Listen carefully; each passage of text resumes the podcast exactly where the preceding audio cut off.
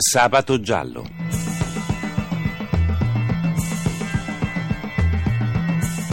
Casi irrisolti, misteri, delitti. Un programma di Cinzia Tani e Antonio De Robertis. Buonanotte ai nostri ascoltatori, benvenuti a Sabato Giallo. Vi ricordo che potete riascoltare e scaricare tutte le puntate di Sabato Giallo nel sito sabatogiallo.rai.it. E allora ancora un uomo che uccide la sua compagna. È successo il 6 giugno a Staranzano, dove un pensionato di 57 anni ha colpito a morte con un coltello la compagna con cui viveva da diverso tempo. I due si dovevano sposare, ma lei aveva cambiato idea. Ne parliamo con Fabio Malacrea della redazione di Monfalcone del Piccolo. Buonanotte Fabio. Allora, raccontaci che cosa eh, succede. Quindi i due dovevano sposarsi, Claudio Varotto e Rosina Lavrencic, invece? Invece succede che cinque giorni prima del matrimonio, mercoledì 6 giugno, i due si trovano nella loro casa di Staranzano, un paese di 7.000 anime in provincia di Gorizia, e poco prima di cena cominciano una feroce discussione che Claudio Varotto, che negli ultimi tempi aveva avuto dei gravissimi problemi di salute, eh, ha cominciato a chiedere maggiori attenzioni alla, alla, futura moglie, la quale invece era una donna estremamente indipendente, aveva il suo, lavoro, la sua vita, la sua vita autonoma. Sì. Niente, Varotto chiede questo, probabilmente la sua è una richiesta ossessiva. Lei si sente soffocata probabilmente da queste richieste, si lascia scappare una frase che, per, che su Varotto ha avuto un effetto dirompente, cioè senti, non me la sento più di sposarmi, Mm. ti lascio. Ti lascio addirittura? Ti lascio. Eh. Ed è questo stesso Varotto poi continuava a ripetere ossessivamente ai carabinieri quando si sono presentati nella casa. E quindi lui che ha fatto? Ha estratto dal cassetto un coltello da cucina, l'ha colpita 11 volte, poi è rimasto lì accanto a lei, non si sa bene per quanto tempo, probabilmente per una ventina di minuti, e poi ha telefonato ai carabinieri autodenunciandosi, ha detto venite, sono qui, vi aspetto, ho ammazzato mia moglie. Ma queste due persone eh, vivevano insieme da molto tempo. Vivevano insieme da dieci anni. Eh. Diciamo che all'inizio il loro rapporto era un rapporto estremamente equilibrato. E, sai, lui, entrambi sulla cinquantina, Sì. due matrimoni falliti alle spalle da parte di entrambi, si erano conosciuti da grandi, lui con un figlio, lei con due.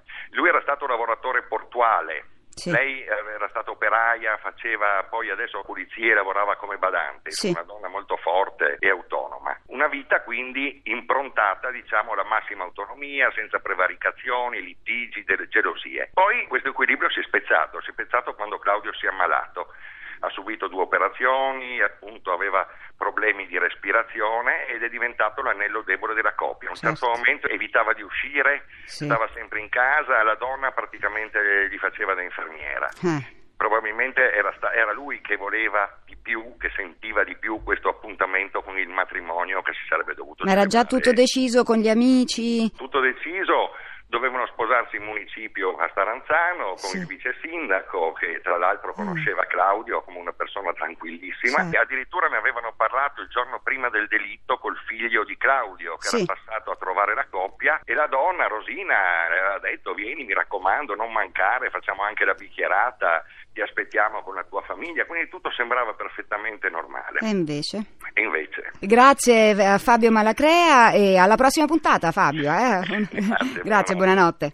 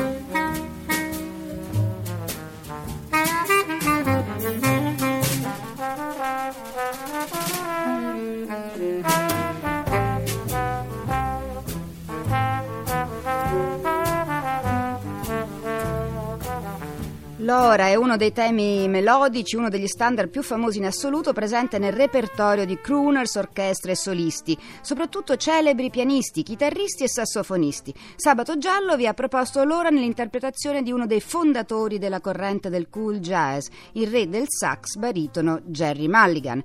E adesso abbiamo in collegamento il professor Paolo Denardis, professore ordinario di sociologia all'Università di Roma, La Sapienza. Buonanotte Paolo. Buonanotte Cinzia. Allora Paolo, eh, eh, abbiamo visto che eh, ne, negli ultimi tempi eh, sono mm, nettamente aumentati questi omicidi di uomini che uccidono le loro compagne perché li lasciano, perché cioè osano andarsene, cosa che nel passato non avveniva perché insomma eh, non c'era il divorzio, non c'era la separazione, insomma dovevano stare a casa. Ecco, tu come te lo spieghi dal punto di vista sociologico? Sì, guarda, io credo che la cosa più chiara da un'analisi un po' più approfondita è che abbiamo avuto una forte emancipazione in alcuni momenti della vita da parte del femminile, dopo le lotte de, di 40, 35 anni fa, 30 anni fa, sì. però quasi tutta avvenuta all'interno di una concezione fortemente però maschilistica delle cose. Sì. Si pensi al fatto, ecco appunto, all'uguaglianza di sesso e via discorrendo, anche al nostro enunciato costituzionale.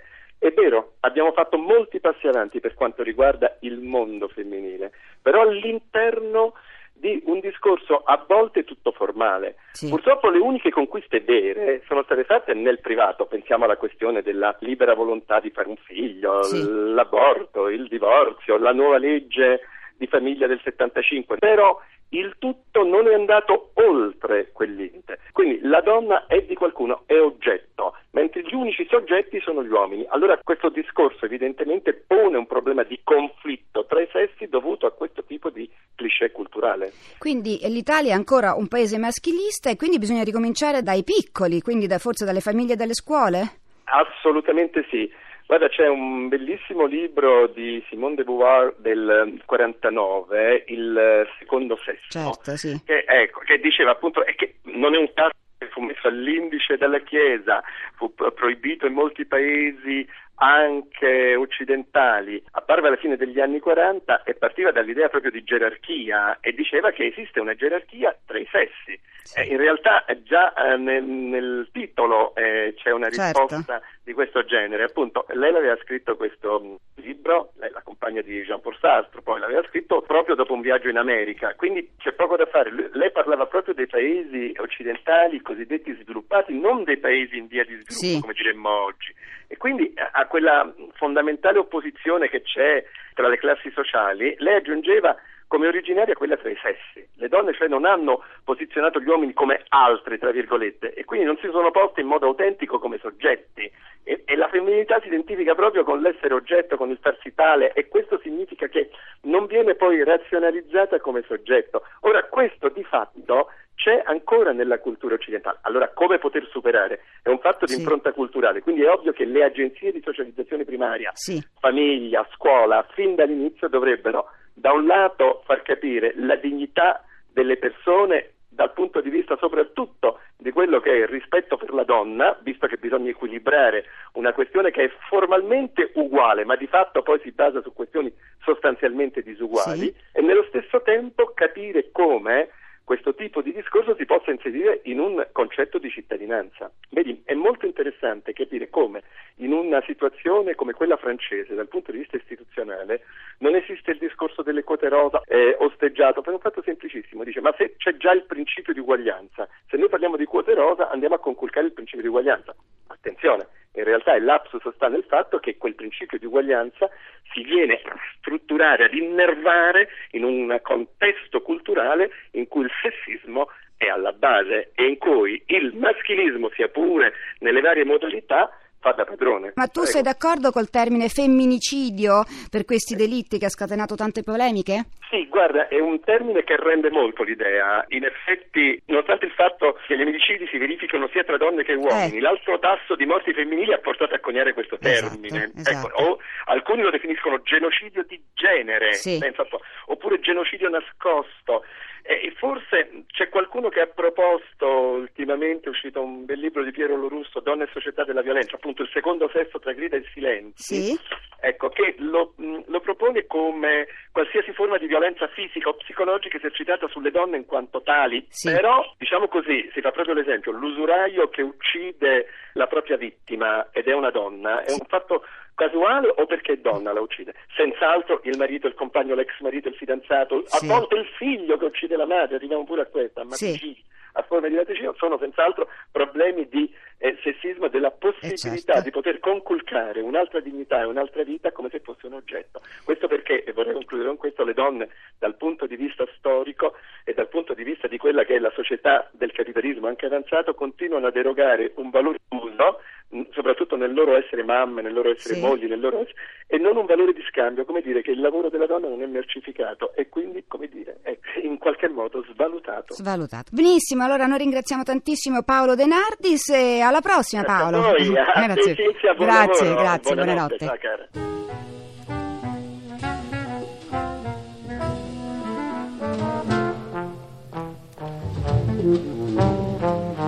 Ciao, Ancora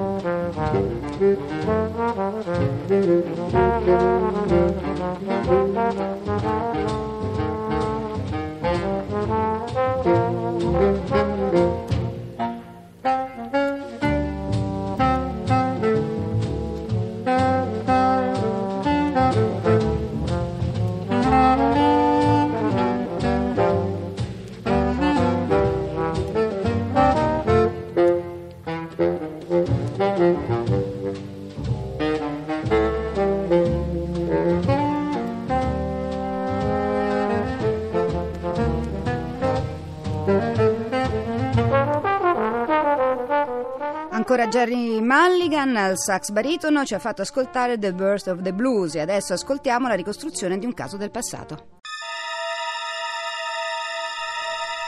Non c'è nessuno nella mia vita, ma da questa casa me ne vado perché sono stufa di litigare e voglio stare tranquilla. Solo poche parole. E un giorno d'estate di tre anni fa, dopo 13 anni di convivenza, Rossana Di Leva si chiude la porta alle spalle. In attesa di una sistemazione si trasferisce da un'amica. Non ne può più di lui, della sua ossessività, delle continue discussioni. Ma a Marcheno lo sanno tutti che Raffaele Brandi non ha intenzione di rinunciare.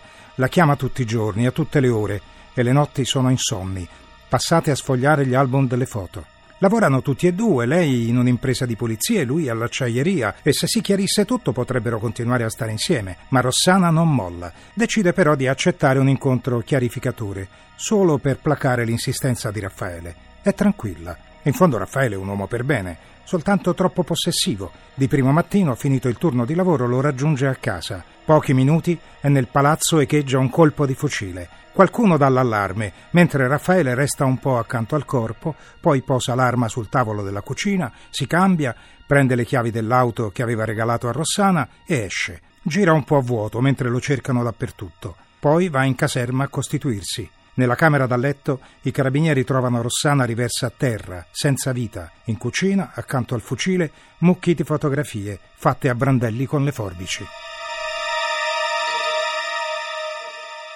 Finisce qui questa puntata, ringrazio Gabriele Cagliazzo che ha curato la parte tecnica del programma, vi ricordo che potete scaricare le puntate dal sito sabatogiallo.rai.it. Appuntamento a sabato prossimo, buonanotte da Cinzia Tani. Abbiamo trasmesso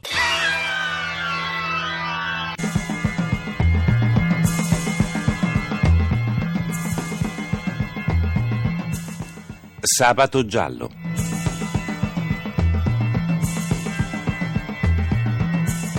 Casi irrisolti, misteri, delitti. Un programma di Cinzia Tani e Antonio De Robertis.